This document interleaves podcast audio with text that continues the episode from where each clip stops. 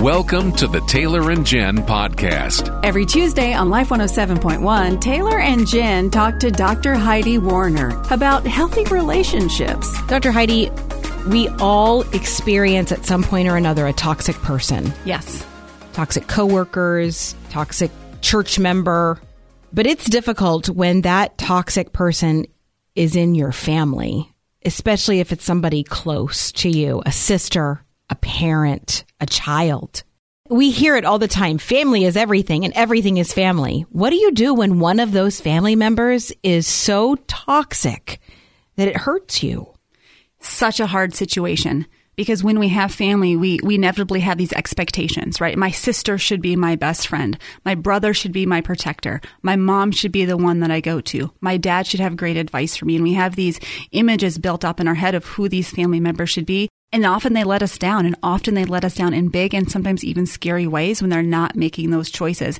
And one of the first things we have to do is recognize what is the difference between the expectation I have for this person versus the reality for who they are. Hmm. If we kind of step back and recognize that I want this person in my family to be all of the things, but the reality is is they're actually really toxic and maybe not super safe for my kids to be around.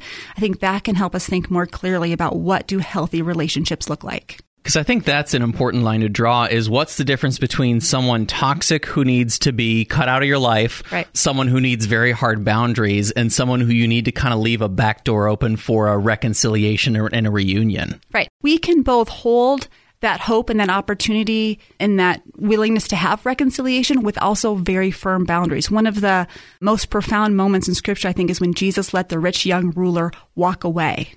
He could have overwhelmed him with his presence. He could have intervened miraculously to change his mind, but he didn't.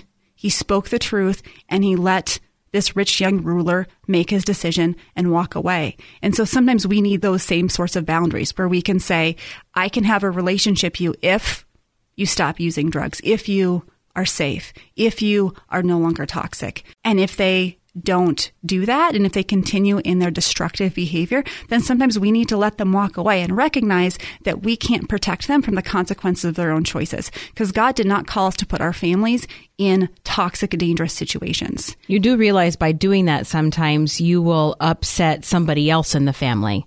Like I, this is not me, but let's just say, for example, right, because I have a very right. good relationship with my right. brother and sister. Right. But let's just say, for example, my sister and I had a toxic relationship and I say, okay, because you're toxic, I'm drawing this line between you and me and my kids. And then my mom gets upset. Right. Can you imagine having to be the mom over that? That would be it's heartbreaking. So hard. And it's absolutely heartbreaking. It, it, really is. And that's where there's no easy solutions to this. And this is why we pray a lot because what's right and what works in one situation is not the same answer in another situation. And so that's why we pray and we say, God, help me make choices out of the values that you have given us, that we love people, that we speak the truth to them, that we provide the opportunity for reconciliation, but we also provide the opportunity to walk away. And what I would say is, is do your best to speak the truth in love and help everybody understand where you're coming from.